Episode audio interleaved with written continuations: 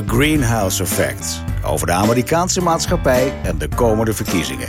Ik ben Victor Chevalier. Samen met Charles Groenhuizen is dit dus The Greenhouse Effect. Hartelijk welkom, aflevering dertig van The Greenhouse Effect. Dit, uh, dit gaat vandaag over Ruth Joan Bader Ginsburg. Ze is overleden aan de gevolgen van alvleesklierkanker. Ze was een Amerikaanse juriste en een van de negen rechters van het Hoge Rechtshof van de Verenigde Staten. Reden genoeg voor een extra aflevering van The Greenhouse Effect. Want wat betekent haar dood midden in de toch al politieke beladen en turbulente situatie in de Verenigde Staten? Zo vlak voor de komende verkiezingen. Charles, um, een spoed. We hebben hem even tussendoor ge- ja. gedaan. Maar wat we net voor de, voor de start al zeiden, dat kun je allereerst even vertellen, want niet iedereen weet dat. Wat, wat doet nou het Hoge Rechtshof? Wat is de status daarvan? Er wordt wel eens gezegd dat die negen rechters en al helemaal de Chief Justice, ze hebben de, de hoogste baas nog weer van die negen rechters, als een republikein, John Roberts, eigenlijk mm-hmm. de machtigste man van Amerika is. Nou, daar kun je over debatteren, maar dat hij tot de allermachtigste van het land behoort, dat staat wel vast. En daar moet je voor begrijpen hoe anders de situatie in de Verenigde Staten is rond het Hoge Rechtshof daar. En bijvoorbeeld onze Hoge Raad, dat zou je mee kunnen vergelijken. Maar tegelijkertijd ja. moet ik onmiddellijk zeggen, nee, daar kun je het helemaal niet meer vergelijken. Heel simpel, het Hoge Rechtshof in de Verenigde Staten beslist over de vraag of wetten die zijn aangenomen of op landelijk niveau in Washington of ergens in staten, of die wetten uh, echt wet kunnen worden uh, en in overeenstemming zijn met de bedoeling van de grondwet van tweehonderdvijftig jaar geleden. Daar komt het eigenlijk op neer. En heel simpel, dat leidt ertoe dat deze negen rechters, uh, die buitengewoon uh, partijdig zijn ingedeeld, zo is het nu een keer in de loop van de jaren gegroeid, mm-hmm. beslissen over cruciale dingen als abortus, wapenwetten, Obamacare, allerlei economische dingen, de doodstraf, uh, had ik abortus genoemd. Ja. Cruciale dingen die ook nog, en dat is niet zo toevallig natuurlijk, centraal staan. Immigratie niet te vergeten, rechten van immigranten, mm-hmm. rechten van uh, uh, vrouwen, rechten van homo's. Uh, al die kwesties komen vroeg of laat op het bordje terecht van deze negen rechters, omdat ergens in het land er een wet is aangenomen uh, door het staatsparlement, waarvan dan vervolgens de tegenstanders zeggen, ho, ho, ho, ho, dit is in strijd met de constitutie, de grondwet, dus we nemen, ja. ik zeg het even simpel, want ja. het gaat via een aantal stappen, we gaan dit uiteindelijk uitvechten voor het Supreme Court. Nou, dat heeft er even een paar hele simpele voorbeelden.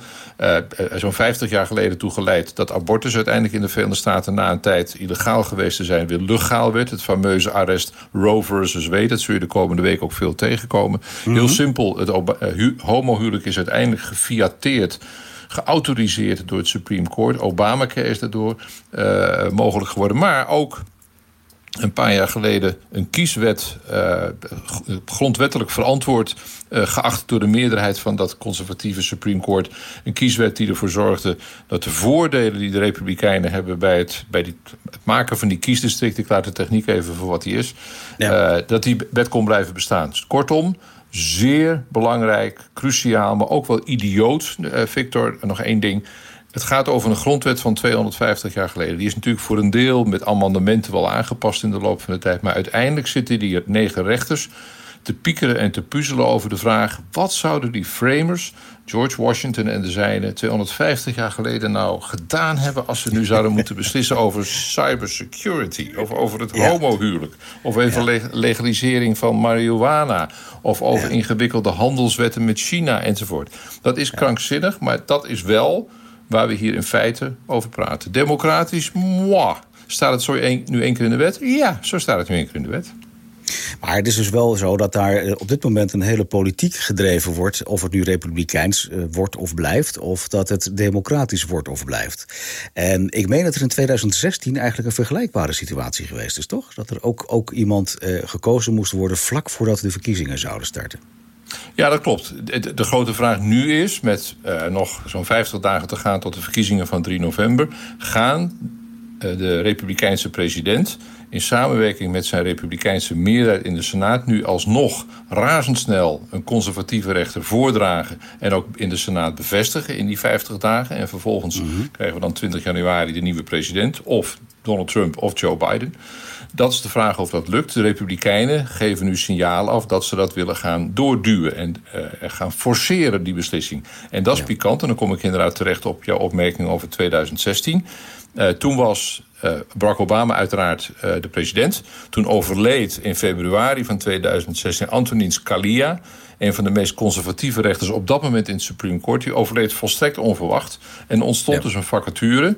Toen heeft Barack Obama een, een linksige liber, liber, liber, liberal, zo je wilt, enzovoort recht, rechter voorgedragen.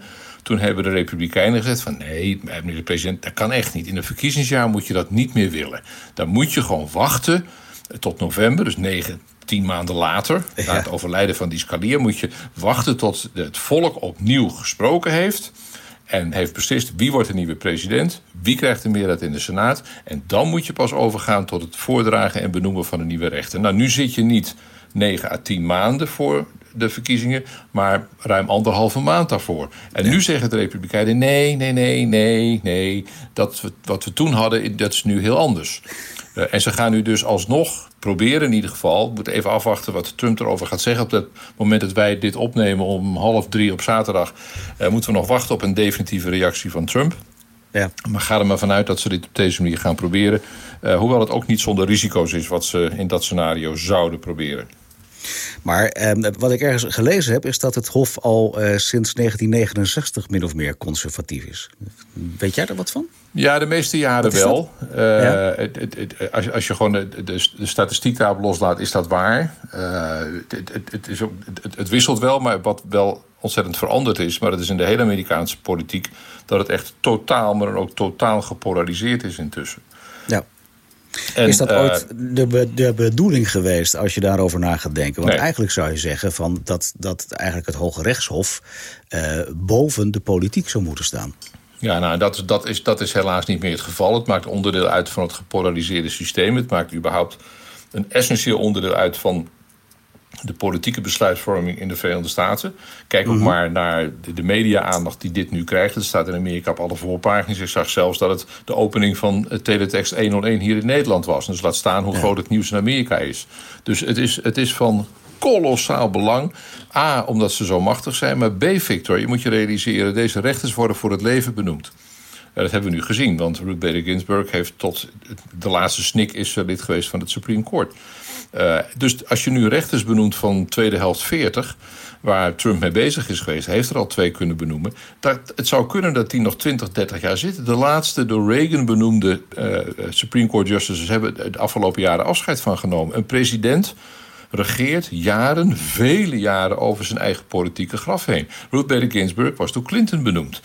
Uh, Stephen Breyer zit er nu nog in, tweeëntachtig, ook een democraat, ook door Clinton nog benoemd. Dus zo strekt het zich uit. Ooit was de bedoeling daarvan om juist stabiliteit te brengen van een beetje de gekte van de politiek. Dat gaat als een soort uh, ja, schaal van Richter op en neer.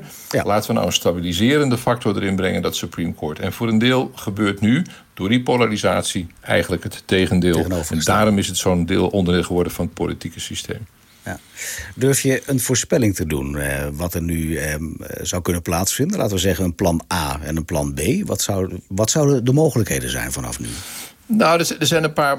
Kijk, er zijn twee scenario's denkbaar. Of de Republikeinen proberen het inderdaad door te duwen. En Mitch McConnell, de fractievoorzitter in de Senaat, heeft het ook al gezegd. Ja, we gaan een, een, een nominee, een genomineerde rechter, die gaan wij. Uh, uh, bring hem up for a vote. Sorry, ik val af en toe in Engels. Ik heb zoveel Engels erover zitten lezen. Uh, ja. d- daar gaan we over, over stemmen. En gaan we beslissen of die rechter ook echt benoemd wordt. Nogmaals, van Trump hebben we op dit moment nog niet definitief gehoord. Er zijn wel een paar kleine kwesties. Kwestie één.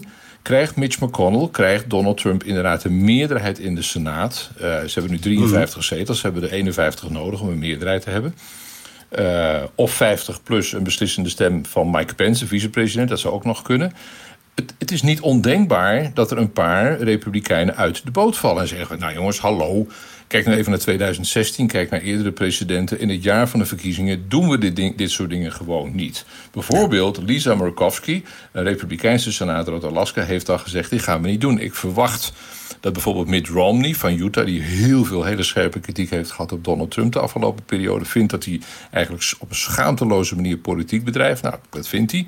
Het zou me niet verbazen als die ook uit de boot valt. En er zijn nog een paar senatoren die op een kwetsbare plek zitten, die niet zeker zijn dat ze nu in november herkozen gaan worden. Die zouden het standpunt kunnen innemen en zeggen van luister, ik ga nu zo snel onder zoveel druk Uh, echt wachten op inderdaad die verkiezingen en op een nieuwe president. Hetzij Trump, hetzij Biden. Dit is geen manier van doen. En waarom zouden ze dat kunnen zeggen? Omdat met name gematigde kiezers in hun staat...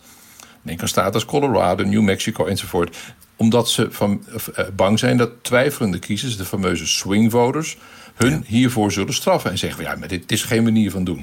Uh, ja. En bijvoorbeeld vrouwelijke kiezers... maar dan kom je even in, in de specifieke kwesties rond zo'n Supreme Court. Vrouwelijke kiezers zullen zeggen... als dat Supreme Court, wat nu vijf vier conservatieve meerderheid heeft... zes drie wordt, uh, dan, dan gaat abortus eraan bijvoorbeeld. Uh, die kans is heel erg groot. Er is nu een, ja, een beetje op Nederland lijkende wetgeving rond abortus in Amerika. En die conservatieve evangelicals willen dat radicaal uh, eigenlijk afschaffen. Uh, maar dan werkt het zo dat er wel weer overnieuw een wet voor ingediend zou moeten worden. Die ja, hele, nee, wat, hele... ja dat, dat, zeker. Dan moet er weer zo'n, zo'n wet uit de staten ergens opkomen. Het is ook af en toe wordt het ja. al wel afgewezen. Dat is ook de afgelopen periode gebeurd. Het huidige Supreme Court heeft ook een paar standpunten ingenomen. Bijvoorbeeld over de rechten van homo's uh, in banen. Bijvoorbeeld over de rechten van uh, die, die kinderen die ooit als minderjarigen naar Amerika gekomen zijn. De afgelopen periode een paar keer hebben ze standpunten ingenomen die zeer teleurstellend waren voor Donald Trump. Dat zou op zich een reden te meer voor hem kunnen zijn om het nu wel uh, proberen er doorheen te duwen. Maar nogmaals, die politieke verhoudingen zijn cruciaal in deze periode. Lukt het Trump, lukt het die Mitch McConnell... een meerderheid te krijgen voor zo'n nieuwe kandidaat? Oké, okay, dan hebben ze die binnen. Maar ze kunnen daarvoor worden afgestraft bij de verkiezingen. Sommigen zeggen, ja, maar Charles, dat is... Uh, als dat zou gebeuren, is het fantastisch voor de harde aanhang van Trump... en van de Republikeinen mm-hmm. aan de rechterkant, dat is waar... Maar die beslissen de verkiezingen niet. Die stemmen sowieso op Trump en stemmen sowieso op een Republikein. Je moet je afvragen, wat gaan die twijfelende kiezers in het midden doen? Die tien of maximaal vijftien procent van de Amerikanen... die nog geen besluit heeft genomen welke kans op gaan. En deze onverwachte hobbel in de weg... Of, of de extra inzet van de verkiezingen... zou dat opnieuw kunnen compliceren... en zou een aantal twijfelaars in de richting van Biden kunnen drijven. Fascinerend. Fascinerend. Over, over Joe Biden gesproken. Heeft hij al een uitspraak gedaan over wat de situatie is? Ik heb hem er nog niet over gehoord. Maar kijk, het is gisteravond laat. In Amerika, de loop van de avond in Amerika heeft het allemaal gebeurd. Het is nu uh, pakweg uh, half drie, is die, half tien uh, aan, aan de oostkust... waar Biden waarschijnlijk op dit moment ja. zit. Ik verwacht nu wel snel daar een reactie op. En ik, ik kan het eigenlijk wel een klein beetje verzinnen. Dat Joe Biden zal zeggen, het is uh, absoluut schandalig... als uh, de president alsnog zou proberen dit voor de verkiezingen er doorheen te jassen.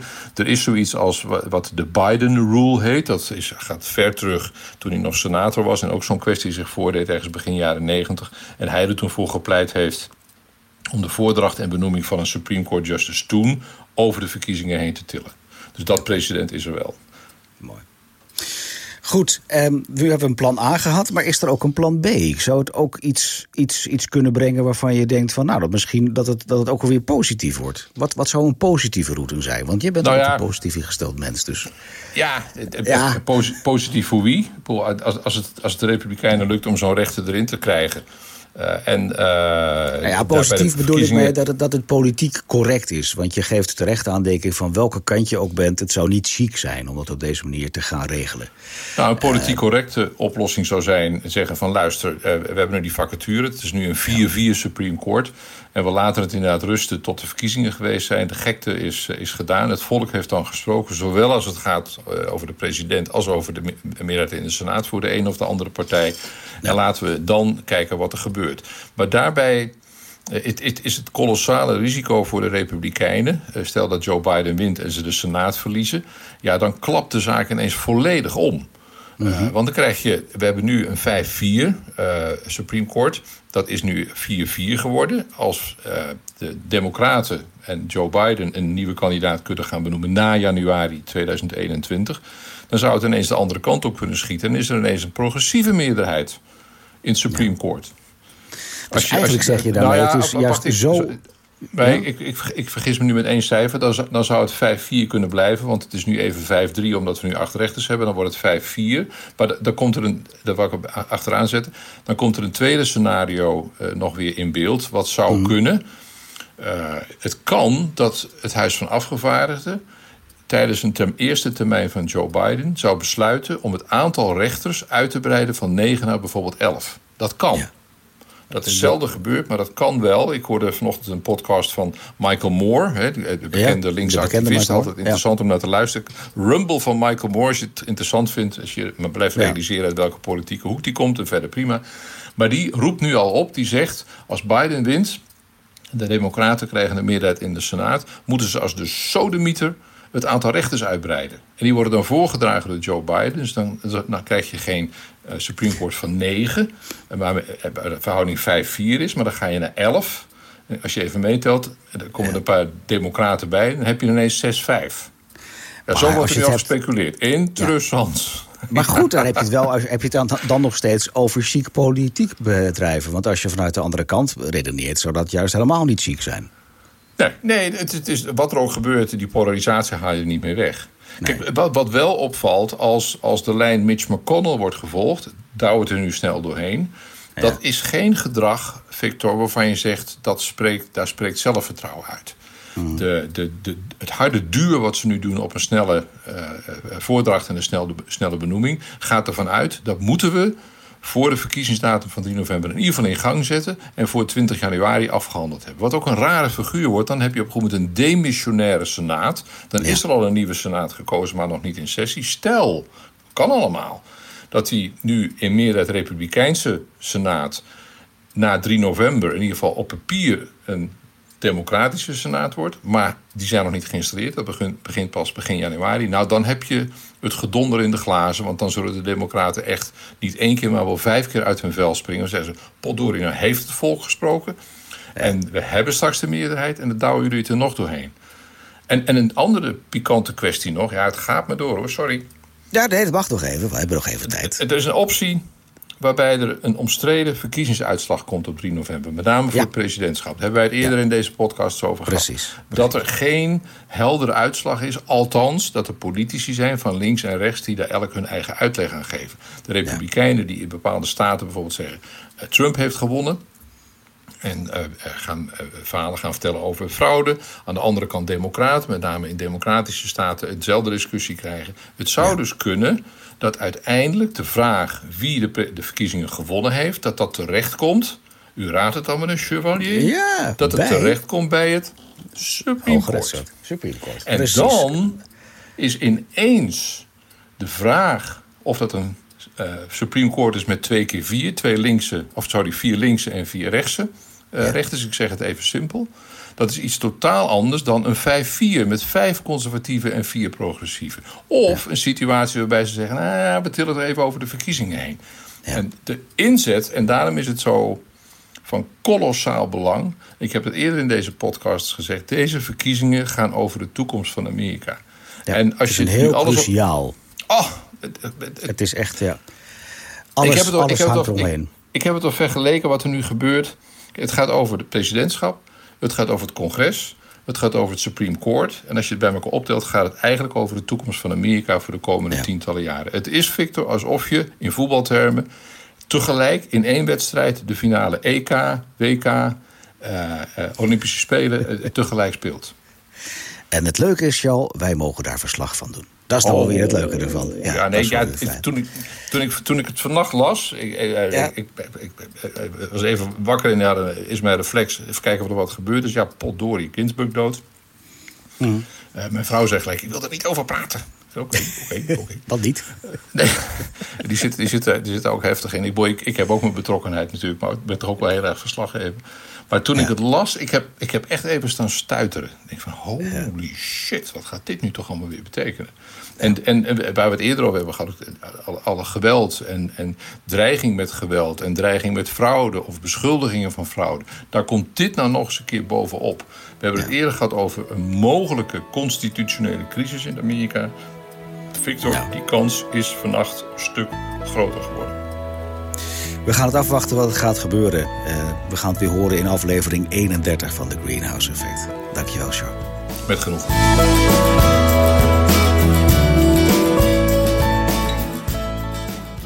Dankjewel voor het luisteren naar deze podcast.